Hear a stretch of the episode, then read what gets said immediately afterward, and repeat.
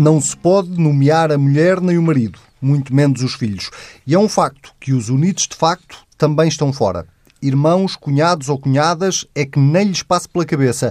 O pai, a mãe, os avós, nunca na vida. Primos direitos são para excluir definitivamente político que queira ser governante no futuro não vai poder nomear para o seu gabinete ninguém que partilhe o mesmo sangue, pelo menos até ao quarto grau familiar. Será suficiente para regular o bom senso? O Presidente da República acha que não. Marcelo, que tem insistido tanto na necessidade de mudar a lei, qual lei? Qual delas? Decidiu não esperar pelo governo e avançou ele próprio com uma proposta que regula as nomeações futuras no Palácio de Belém. E se o PS está disposto a ir até aos familiares em quarto grau, Marcelo Rebelo de Sousa não faz por menos e vai até ao sexto. Nenhum Presidente da República poderá no futuro nomear para a Casa Civil, Casa Militar, Gabinete de Serviço de Segurança, Centro de Comunicações, nem para o posto médico, o marido, a mulher ou equiparado, parente ou afim em linha reta, adotados ou qualquer pessoa sua representada por si ou pelo seu cônjuge, na situação de adulto, acompanhado ou com quem viva em economia comum. E agora entendam-se que o Presidente e o Primeiro-Ministro querem ver isto resolvido rapidamente antes que alguém desencante debaixo de uma pedra mais dois ou três primos que ainda estejam para aí escondidos no Governo. Ainda ao nível das relações, mas entre deputados e escritórios de advogados, o PS decidiu esta semana voltar atrás no apoio à proposta do PSD para que os representantes do povo possam ser simultaneamente representantes dos clientes. Em jeito de contra-ataque, o PSD veio acusar o governo socialista de falta de moral e de andar a tratar da vidinha. Esta semana, aqui mesmo na TSF, David Justino acusou a Ministra da Justiça de ter negociado um aumento do salário dos juízes, conselheiros, acima do que ganha o Primeiro-Ministro, já a pensar no dia em que vai sair do governo, já que Francisca Van Dunham é ela própria juíza conselheira do Supremo Tribunal de Justiça. Ora, eu que não tenho irmãos, mas tenho muitos primos, não preciso de lei nenhuma para nomear o Pedro Marcos Lopes e o Pedro Adão e Silva, comentadores deste Bloco Central. Sejam muito bem-vindos. Vamos voltar ao tema que nos tem ocupado nas últimas uh, três semanas, quatro semanas, um tempo mês. mais. Um dia seria tempo demais. Vamos voltar ao tema das uh, famílias uh, e das nomeações que têm dado tanta polémica dentro do governo. Pedro Marcos Lopes esta semana começa por ti, acho que a semana passada não comecei pelo Pedro Adão e Silva. Nós é... andamos dois a dois. A semana passada também começaste por mim, mas as outras duas tinhas começado pelo Adão e Silva. E vamos tentar levar isto por partes. Uh, e pela proposta que é o Partido que e pela proposta que o Partido Socialista uh, anunciou esta semana que vai fazer para que se regule então que familiares é que podem ser nomeados para os gabinetes ministeriais. Um, eu já sei, já sabemos todos que a tua opinião é de que eh, não era preciso lei nenhuma. Ainda assim, eh, parece-te razoável esta proposta do Partido Socialista? Não. Qualquer, qualquer tipo de legislação que se faça neste sentido também parece-me absolutamente irrazoável. Eu percebo, eu percebo, tenho compreensão, eh, tenho alguma tolerância por uh, o discurso que está a ser feito por algumas entidades de que é necessário combater o populismo e de que esse combate tem que ser feito através de uma tentativa de exibição de que se está a ter muita preocupação com este assunto. Eu tenho que repetir o que já disse aqui, acho que isto é melhor, a pior maneira de resolver este problema. Quer dizer, é, por todas e mais algumas razões, quer dizer, porque é, isto depois gera um crescendo. Isto vai gerar um crescendo. Já está a gerar um crescendo. Basta ver as notícias, são os primos, são as tias, são os amigos, são as amigas. Já está a gerar um crescendo. Esta legislação não vai ajudar rigorosamente nada. Não vai resolver problema nenhum. Nenhum. Nenhum. Vai acrescentar problemas aos problemas. Primeiro, já que se fala, tem que uh, uh, re, re, rememoriar, digamos assim, o problema. Primeiro, estamos em, em, em, presença de nomeações políticas. Ou seja, quando cessa, o Pedro falou até mais, o Pedro Dom e Silva, a semana passada, falou mais tempo sobre isso do que eu, mas assim, não custa nada. Estamos a falar de nomeações políticas, não estamos a falar de nomeações para, para, o, para o setor público. Portanto, é algo, uma nomeação que acaba logo que acaba o mandato político de quem nomeou a pessoa. Depois estamos a falar de confiança política. Bom, Uh, uh, não estou a ver ninguém com que se possa ter provavelmente mais confiança política do que um parente ou não. Uh, resolver achar que. É assim, não, não. não eu, eu não, mas eu acho que não sabes que é assim, é exatamente essa a resposta. Ou seja, ou sim ou não. Pode ser ou não. Portanto, não faz sentido. É que num caso não possa ser porque é parente e, não, e, não fa e faz sentido, se não for um parente. Eu, eu felizmente, não tenho confiança política em todos os meus parentes. eu também não. Mas eu também não. Há mesmo mas, alguns mas eu também não. não respondo Mas eu também não. Mas o problema não é esse. O problema é exatamente o oposto. Quer dizer, eu, pelo facto dele de, de ser meu parente, eu posso ter confiança política ou não uma, pessoa que não seja minha parente também posso ter confiança política ou não. Portanto, não vale a pena distinguir. Mas tu achas Mas... que o PS só avança com esta lei eh, resultado de, de, da pressão mediática claro, em torno do assunto? por intuitos absolutamente eleitoralistas, descaradamente eleitoralistas, porque geriu mal este processo desde o princípio. Deixou-se uh, uh, enlevar, enlevar não, não é para... Em, em, uh, Deixou-se levar. Deixou-se levar. Deixou-se levar por este discurso. Tentou ir tapando o sol com a peneira. Depois o Primeiro-Ministro veio com, umas, com, umas, com, uma, com uma linha vermelha uh, uh, que lhe ocorreu dizer, na minha opinião, aquilo nem sequer foi pensado, que foi a história de quem no meio aparentes tem de sair. Portanto, isto foi pessimamente gerido pelo Partido Socialista. A partir do momento em que foi mal gerido, o Partido Socialista, o governo começou a tentar eh, lançar água, lançar água, lançar água, a ver se tapa este problema. É chamado o que nasce torto. Não, nunca mais. Quer dizer, e agora? E Rui Rio, nesse aspecto, tem toda a razão, num sentido. Quer dizer, quer dizer não se legisla sobre isto em, pleno, em plena campanha eleitoral. Porque dá sempre disparate, que é o que está a dar.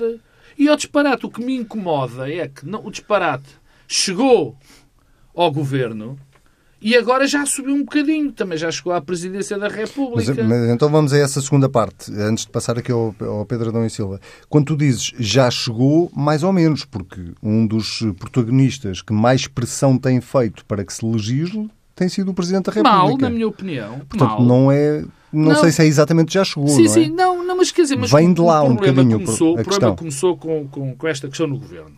Certo. Com, enfim, e eu não estou a dizer, repito, já disse isto aqui dez vezes, que eu não estou a dizer que não há um problema, é evidente que há um problema. Mas não é o problema que está a ser identificado.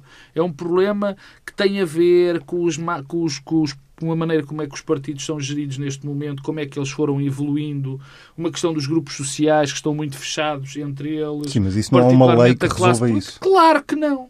Claro que não. É isso que eu estou a dizer. É por isso que eu acho que a legislação neste setor não faz qualquer tipo de sentido. Já não sei quem o disse, mas eu repito, às vezes forem precisas. O bom senso não se legisla. E o que nós temos aqui são questões de bom senso também. Portanto, e o Presidente da República, que é alguém que vive e bem muito preocupado com os fenómenos populistas e que pensa que este tipo de dossiês, este tipo de discurso na, na opinião pública pode ser uma espécie de gasolina que também incendeia ainda mais essas questões do populismo e, portanto, resolveu entrar neste debate, na minha opinião, da pior maneira ou de uma maneira má, mas porque tem essa convicção. Eu não acredito que o Presidente da República acha que isto deva ser legislado. Francamente. Não sei se ele acha ou não. Francamente, acho que não. O que eu sei é que o Presidente da República... Achas que o Presidente da República não acha que deve ser legislado? Acho que não. Mas não é isso que ele tem dito claro publicamente. Que não. Claro que não. Achas eu que acho ele não que está a dizer o que pensa? Eu acho que não. Francamente, acho que não. Eu acho que não é a dizer o que pensa. Eu acho é que o Presidente da República... O que eu penso é que o Presidente da República, para, como está muito preocupado com o problema que existe na nossa comunidade, e não é só na nossa, que é a questão dos populismos e do aproveitamento destas coisas. E nós estamos muito frágeis em relação a isso. Cada vez estamos mais frágeis. Porque a imprensa cada vez é mais fraca, os órgãos de comunicação social têm menos força, têm menos capacidade de análise, estamos expostos às redes sociais, a órgãos social, de comunicação social com agenda política, sem interesse em, em, em, de facto fazer, fazer jornalismo. E o Presidente da República, estou eu, é a minha convicção profunda, preocupado com isso, acha que uma das soluções que existe e que vai acalmar as pessoas e o seu populismo é fazer uma legislação. Eu acho que ele está errado. E faz alguma leitura política em especial do facto de uh, o Presidente da República ter ele próprio tomado a iniciativa de escrever uma lei uh, e enviar para o Governo? Leitura política não, mas faço uma leitura, digamos, não quer dizer isto, mas psicológica. O Presidente da República é alguém com muito voluntarismo e como é um professor de Direito, como sabe legislar, já legislou, decidiu dar, já tem, sabe técnica legislativa, resolveu dar uma pequena ajuda ao governo e, e tentou fazer um, um documento tipo uh, está feito, agora legislam. Eu não acho que isto seja uma coisa boa, mas também não acho que venha mal ao mundo.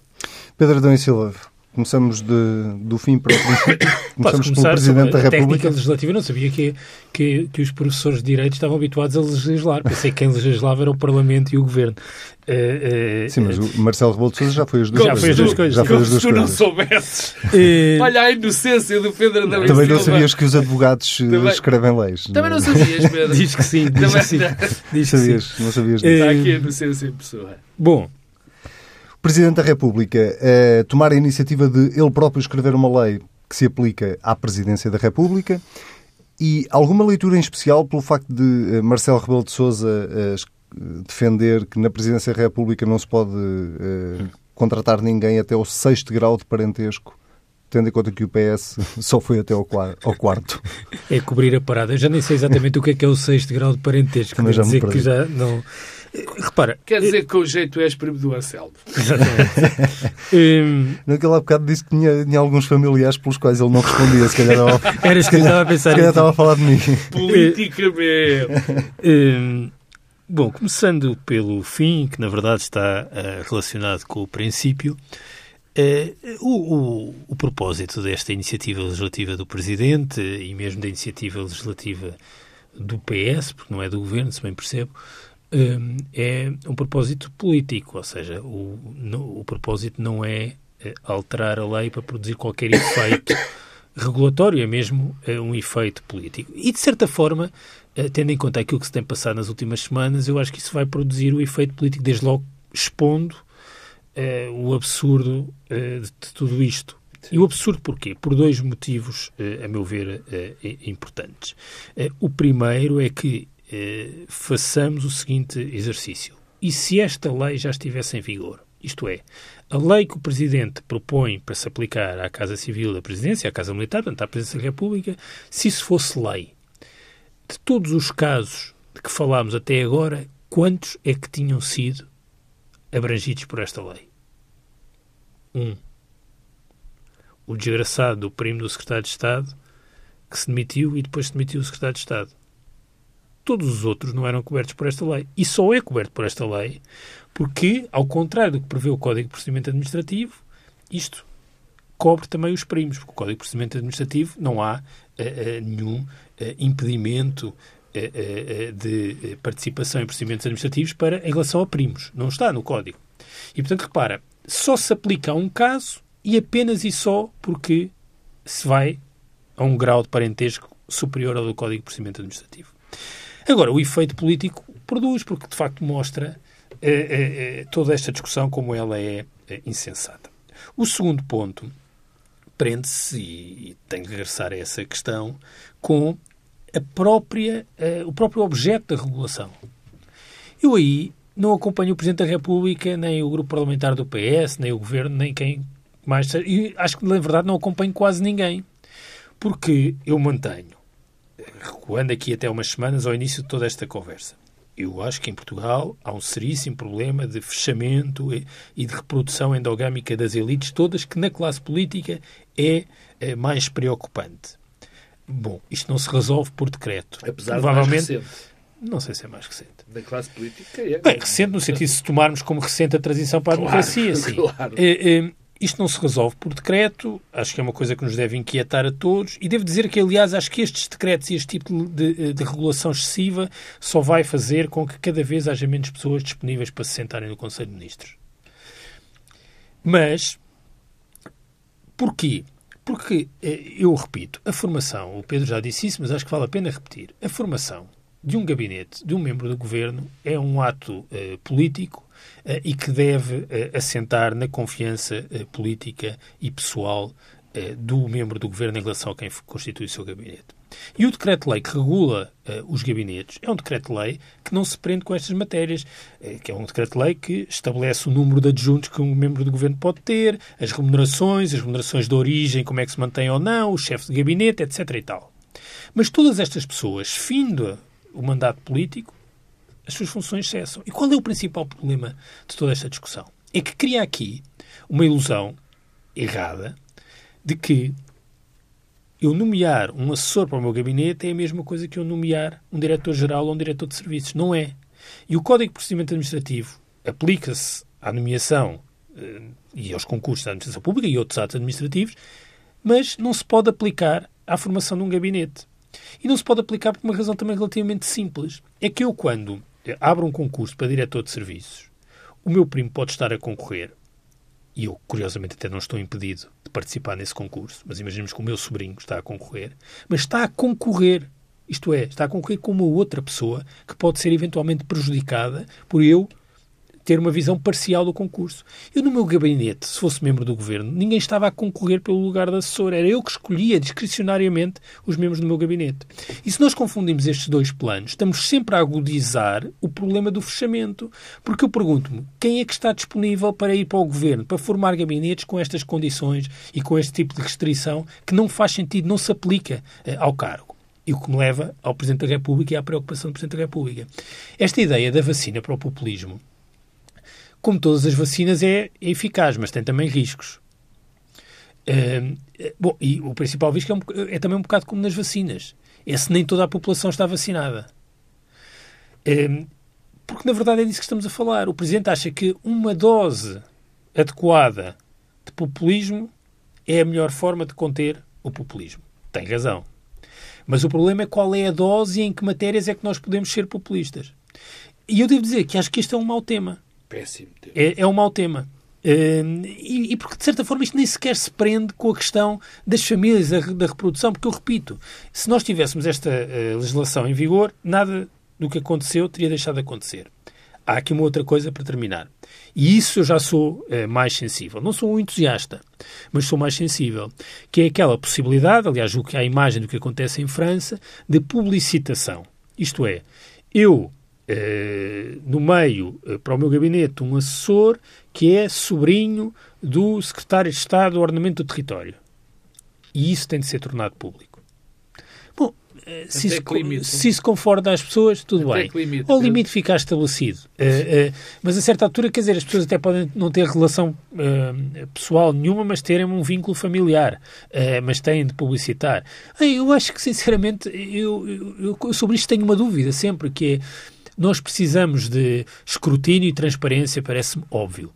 Mas até onde é que levamos o escrutínio e a transparência eh, e se, ao levarmos longe demais o escrutínio e a transparência, não estamos a inviabilizar eh, a atividade política. E, e, acho que há aqui territórios fronteiriços, mas em última análise acho que isto visa produzir um, um efeito político e às vezes revelar o absurdo eh, dos debates eh, políticos em Portugal, mesmo em torno de temas sérios, eles rapidamente resvalam para, eh, para o absurdo. Mas há aqui um, um ponto em que o absurdo ultrapassa um determinado equilíbrio e somos devolvidos à, à, racionalidade. Porventura, estamos a aproximar desse, desse momento. Aliás, a questão da legislação e a questão do debate sobre a legislação faz com que, faz com que esta discussão não tenha fim. Não, sabes o que é que tem fim? Porque, de certa forma, se a minha hipótese do absurdo e o ponto em que somos devolvidos à racionalidade é válida, temos uma prova de nove. Que é, e para a semana, vamos estar aqui a falar outra vez deste tema? Ah, seguramente, porque agora vamos debater isto no Parlamento. E é? daqui a 15 dias. Mas, mas se calhar vamos deixar de falar um dia em que deixamos de falar. Não, mas é que o problema é que o tempo da política é um tempo muito, muito especial, quer dizer, e o que, o, que está, o que está aqui a acontecer é que, no, pelo facto de nós estarmos sistematicamente a discutir isto e vamos discutir durante mais tempo, faz com que este tema faz com que este tema, faz com que a discussão destes, destes, desta, destes pacotes legislativos se torne em si mesmo uma semente de populismo mas enorme semente de populismo. Porque nós vamos estar. Certo, mas então qual, qual, qual é que seria a alternativa? Se este é o pior tema para, para se combater Não é o pior, populismo, é um dos ou piores. é um dos piores temas para se combater o, o populismo, qual é que seria a alternativa? Era os agentes políticos ignorarem o assunto? Estou a fazer Não, advogado sim, do diabo. não, não, não, estás a Ignoravam fazer, o não assunto, estás a fazer de advogado do eh, diabo, estás a fazer a pergunta certa. eu a Demitiam semana todos os primos que estivessem lá eu, no eu- governo. Não, eu a semana passada, eu a semana passada disse, e tenho medo, não tenho, receio não ter, acho que fui, mas eu acho que fui suficientemente claro, mas posso não ter sido entendido. Quando eu digo que também esta discussão também é fruto, também é fruto do ambiente, também não, é muito fruto do ambiente em que vivemos e da incapacidade de se fazer certos discursos. O que é que eu quero dizer com isso? Quando tu tens no espaço público, quando o espaço público é dominado por uma agenda que transforma isto no caso político primeiro e depois todos nós vamos atrás deste caso político como se fosse a coisa mais importante que há para discutir, já temos esta discussão estragada. Ou seja, neste momento, a dificuldade, a dificuldade que temos no espaço público de trazer temas que não sejam este tipo de temas, vamos defini-los agora à falta de melhor termo, populistas, diz bem da dificuldade que nós atravessamos. Diz bem daquilo que nós, como comunicação social, temos, estamos a atravessar, aquilo que está a acontecer, é- quais são as tendências, ia dizer os trends, mas as tendências que, que vão acontecer. Portanto, quando eu falo disto... E, tem, e tem- desculpa, e disse- tem outro efeito, que é meter-se tudo dentro do mesmo saco. Claro, não é? Porque claro. Vamos, vamos só tentar ser claros também nesse ponto. Eh, presumo que nenhum de vocês defende que eh, um ministro deva nomear o seu familiar direto para o seu gabinete só porque ele é familiar direto. Claro, obviamente. Certo? Claro. Eh, Da mesma forma que já debatemos isso aqui nas outras semanas, relativamente ao facto de haver pai e filha no Conselho de Ministros, ou marido e mulher no, no Conselho de Ministros, isso por si só não Sim. querer dizer Não, questão era rigorosamente se o nada. não é? Primeiro-Ministro nomeasse o seu sobrinho para Ministro. Não é? Certo? Eh, devemos aceitar isso. Eu acho que não é positivo, mas, quer dizer, temos aquele exemplo que as pessoas têm muito presente, provavelmente, que é eh, o Presidente Kennedy nomeou o seu irmão para o equivalente a Ministro da Justiça. Donald Trump tem a família toda No na, na gabinete. Casa Branca. mas aqui não é? estamos a falar eh, do, do, do, Sim, do- sim, sim, do sim. Poder A Executivo. mulher do Franklin. Delano Roosevelt se calhar ainda mandava mais do que o próprio, nesse caso concreto, e tinha, e tinha várias nomeações também. Não, mas o que eu quero dizer, e quero ficar claro, que este Tinha tipo... nome, aliás, Eleanor Roosevelt. Não é É, só pá. a mulher do... Pronto. Não, não, isso é importante, porque repare, não, é a mulher não, do... Não, deixa-te, olha logo tu com esta conversa, logo tu com essa conversa. Eu não disse porque não disse o nome, mas Mas não é a mulher dele. eu é, está bem, tá. Olha, agora saiu-me este feminista na rifa. Bom, não, mas o, o que eu quero dizer, o que eu quero dizer é que nós estamos a ser também muito vítimas desse, vítimas, eh, sim, esse o termo, vítimas dessa, desta agenda que está a ser construída. E nós tanto falarmos no assunto, vamos deteriorar, deterioramos completamente a discussão. Bom, vamos eh, para outro eh, tema que tem marcado também as últimas semanas e que eh, voltou a ter desenvolvimentos esta semana, que tem a ver com a discussão que está a decorrer no Parlamento sobre as incompatibilidades dos deputados que acumulam com eh, a advocacia eh, e com, este, com esta reviravolta por parte do Partido Socialista, que eh, aparentemente ia apoiar a proposta do PSD, mas que agora já não apoia. Aparentemente, teorizou sobre isso. Teorizou sobre isso. Bem, até eu estava a pensar que No estava. artigo, no artigo de opinião. Ah! É, do Pedro Delgado Alves. É sobre isso que o Pedro Adão e Silva está a falar. É, bom, o Partido Socialista pensou melhor. Aliás, Carlos César, na quarta-feira, já dizia que ele próprio era, defendia que a exclusividade dos deputados. Consegues dizer isso sem te rir? Quer dizer, uma comissão de transparência está há três anos a funcionar, chega a um acordo e depois pensou melhor. Isto Mas, é que, não, as mas, pessoas. mas aí há um Desculpa ponto lá. importante. Eh, Desculpa, aí não tens razão numa questão. É que os três anos não correspondem àquilo que se passou à última da hora. Ou seja, esta questão dos advogados, se bem percebido o que é possível perceber, eh, até olhando Seja para o, for, para o microsite da Comissão eh, eh, de Transparência, eh, este tema não estava assim. Ou seja, é uma coisa de última hora. E, e- e, portanto, Seja como for, eu não estou a acusar ninguém, mas eu estou a dizer, não. é claro portanto, que sim. Isso pode ajudar a explicar porque é que o conjunto dos deputados que não está na comissão não se sente confortável com aquela proposta. E isso pode explicar a mudança. Eu não Mas sei. a proposta não é da Comissão.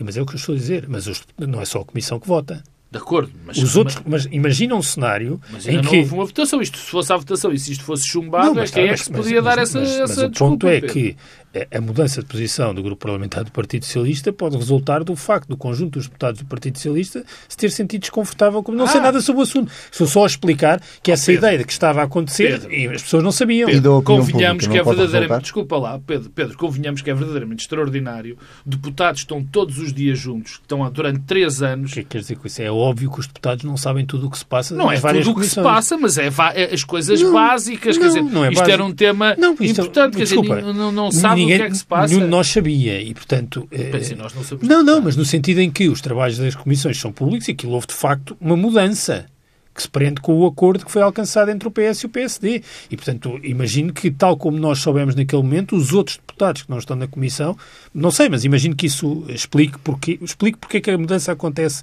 eh, Eu não conheço agora. bem este Mas ia-te- procedimento. ia-te mas perguntar o Presidente da Comissão, por exemplo, quando tem...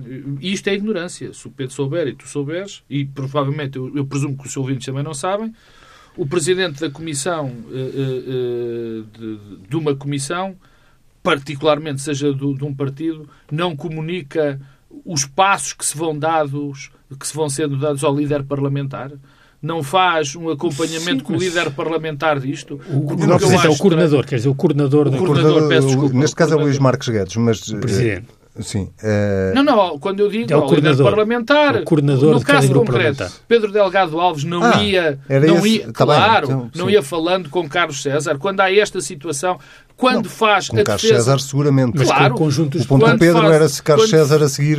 quando faz uma defesa intransigente num artigo, Pedro Delgado Alves não falou com, com o Carlos César antes disto. Mas não é isso, mas isso é que pode ter desencadeado a reação do conjunto do grupo parlamentar. Não faço ideia, Pronto, nem acho sei que isso também. seja muito eh, eh, relevante. Sim, mas politicamente é relevante haver esta, esta Claro. mudança de posição do Partido Socialista, não é? Porque, um, pode inviabilizar a proposta que estava em cima da mesa, do, do PSD, não é? Que permitia precisamente aos advogados, aos deputados acumular com, eh, com o- o- a profissão de, de advogados. Eh, E, em segundo lugar, eh, fica agora aqui uma espécie de vazio, porque ninguém sabe muito bem como é que vai acabar esta legislação, certo? Sim.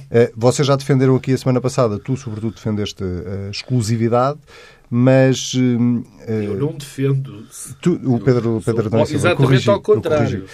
Eh, a questão é, eh, e agora, três anos e, aí sim, Sim. três anos e tal depois, como é que isto vai ficar? Mas- mas não é- faz a menor é- ideia, claro. Não, não, não, primeiro não faço, não, eh, mas acho que sinceramente eh, não legislar é melhor do que legislar mal. Eh, Em relação às várias matérias, Sim. nós acabamos de não falar da questão do lobby também aqui, mas as soluções que saíram daquela comissão são más soluções e, portanto, acho preferível que elas não eh, avancem. Quanto à questão eh, já processual e não substantiva, eh, sobre o Partido Socialista. Bom, o Partido Socialista, como sempre, em relação a estes temas, não só o gera mal, como consegue colocar-se na pior das posições, que é eh, assumir a paternidade, quase de facto, de uma solução que nem sequer era a sua. Porque eu pergunto-me, alguém viu alguém do PSD como eh, porta-voz e protagonista desta solução que aparentemente foi uma proposta do PSD? Eu não vi. Mas o PS conseguiu assumir eh, a bondade desta eh, posição, elaborar sobre ela para agora Dizer que afinal dizer que afinal, ainda bem. Mas entretanto já se colocou na posição de defensor desta solução. Eu não, não, não, não compreendo, acho que de facto, quer dizer, nós temos eh, eh, eh, acho que não chega a 1% de advogados na, na, no emprego em Portugal eh, e tínhamos temos 18% de deputados advogados no, no Parlamento e nesta comissão em, em particular, eh, nesta comissão em particular, estava aqui a tentar recuperar eh, o, o número, eh, tínhamos um terço da comissão. Ah, e, e eu imagino que os outros deputados que não são advogados se calhar acordaram para a questão tardiamente, mas mais vale tarde do que nunca. Pedro Marcos Lopes, eh, queres eh, acrescentar alguma coisa a este tema ou podemos passar para uma espécie de especial, contra-ataque político que o PSD fez ao Partido Socialista contente, esta semana? Estou muito contente que esta legislação não passe, espero que não passe. Fico espantado como é que se gasta três anos para fazer um aborto daquele, daquela dimensão, não só na questão dos lobbies, mas na questão dos advogados. E acho que isto, se, isto será uma discussão que teremos noutra altura, mas acho que devemos pensar muitíssimo bem nesta questão das incompatibilidades das profissões que podem ou não podem acumular como, como deputados. A semana passada fizemos aqui um bocadinho a aproxima, aproximação. Provavelmente neste, neste tema eu e o Pedro temos posições radicalmente opostas, porque ele é a favor de, de, de que os advogados não possam... Da exclusividade. da exclusividade de, muitas, de algumas profissões. Eu sou completamente contra a exclusividade de qualquer profissão. Eh, eh, eu acho que qualquer profissão pode, pode uma pessoa eh, que tenha uma profissão qualquer pode ser advogado, seja ela qual for, até general, se for preciso. Olha, e, e Deputado, quer estes, dizer. Deputado, peço esta espécie de contra-ataque político do PSD protagonizado por David Bom, Justino... general é que não pode mesmo. Isso então é que já tem, essa é mesmo uma incompatibilidade. Quer dizer, General na reforma nunca deixa Ah, de ser general. Olha, estás a David. Justino, numa espécie de contra-ataque político, veio acusar a Ministra da Justiça de ter andado a tratar do seu ordenado quando saísse do governo. Eh, isto a propósito do aumento dos salários dos juízes para valores acima do, do que ganha o Primeiro-Ministro. Ehm, dizendo David Justino que isso sim era verdadeiramente grave, eh, muito mais grave do que um advogado eh, eh, acumular com, com a advocacia. Ah, isso tinha esse contexto. Essa Isso parte não tem. exatamente Tenho- nesse contexto. Tenho especial, tenho especialmente pena que David Justino tenha dito isso. Porque o David Justino é alguém que eu tenho extrema consideração política, acho que tem tido posições ao longo da sua vida eh, sólidas e sérias e teve, obviamente, na minha opinião, um péssimo dia e, por, e, e- fez declarações que eu acho, não tenho medo de utilizar a, palavra, absolutamente lamentáveis. Mas sobre a questão se de nós facto- chegarmos, Sim, quando se nós chegarmos, e eu acho que vou responder àquilo que tu ias perguntar, quando se nós chegarmos ao extremo de achar que alguém que está como ministro não e, vendo sendo vindo da, do poder judicial não pode tratar do assunto dos, dos salários dos juízes porque vai ser juiz outra vez, temos um problema grave. Porque estamos a dizer de uma maneira absolutamente clara e taxativa que aquela pessoa que é ministra não está a olhar para, os, para o bem comum, não está a olhar para o interesse da comunidade, mas sim está a olhar para os seus interesses pessoais.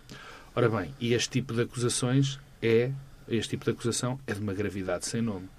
Eu prefiro pensar, prefiro não, penso mesmo que o, nesta altura o David Justino já se deve ter arrependido muito daquilo que disse, porque não é o registro dele. E concordas que um juiz deva ganhar mais do que o Primeiro-Ministro? Eu tenho, eu, eu, eu tenho muita, eu tenho uma posição bastante, bastante pouco, digamos, não sei se é ou não, mas penso que sim, pouco ortodoxa. Eu, eu não, não consigo pôr as coisas desta maneira. Eu não acho que eh, o Presidente da República e o Primeiro-Ministro devam ser obrigatoriamente as pessoas que mais ganham dentro do setor público. Não acho. Como não acho que, por exemplo, no hipermercado, o diretor do hipermercado deva ser a pessoa que mais ganha.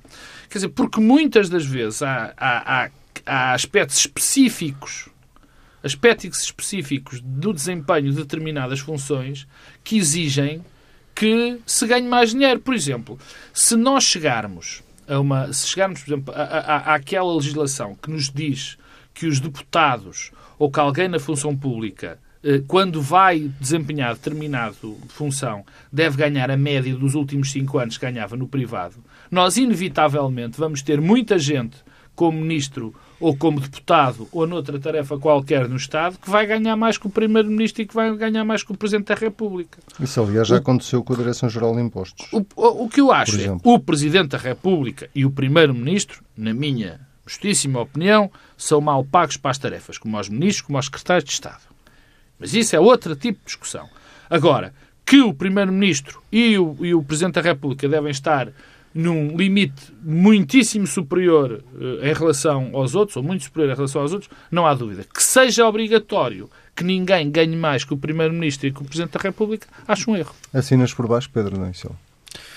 Não, não. Olha, é, é a primeira coisa que tem a ver com os impedimentos e com a declaração, no mínimo, descabida, de David Justino. Um, porquê? Porque, repara, estamos a regressar ao tema dos impedimentos. Um, o Conselho de Ministros ameaça uh, tornar-se uma sala vazia. Porque uh, já são tantos impedimentos que um magistrado não pode ser Ministro da Justiça, um professor não pode ser Ministro do Ensino Superior, um empresário não pode ser Ministro da Economia. A quem é que sobra? Os. Sobram os, os políticos profissionais. Não, não, não pode ser Ministro da Ciência. Tá, vamos dizer dos outros todos. É, é, bom, mas isso também é um magistrado. Então vamos trocar, não é? Vamos ter um magistrado Ministro do Ensino Superior, eh, um professor do técnico Ministro da Justiça. É, é, podemos ir por aí fora, não é? Eh, ou então termos apenas políticos profissionais, mas aí temos o problema do fechamento que andamos a falar há quatro ou cinco semanas. Segundo eh, ponto, e que tem a ver com as remunerações eh, dos políticos, as remunerações eh, nas carreiras e no topo da administração pública, em particular nos corpos especiais do Estado, e ainda a indexação ao salário do Primeiro-Ministro e do Presidente da República. São três coisas diferentes, mas lá está. Isto é uma boa discussão. É uma boa discussão, mas que, que, que se inicia de uma forma perversa e equívoca.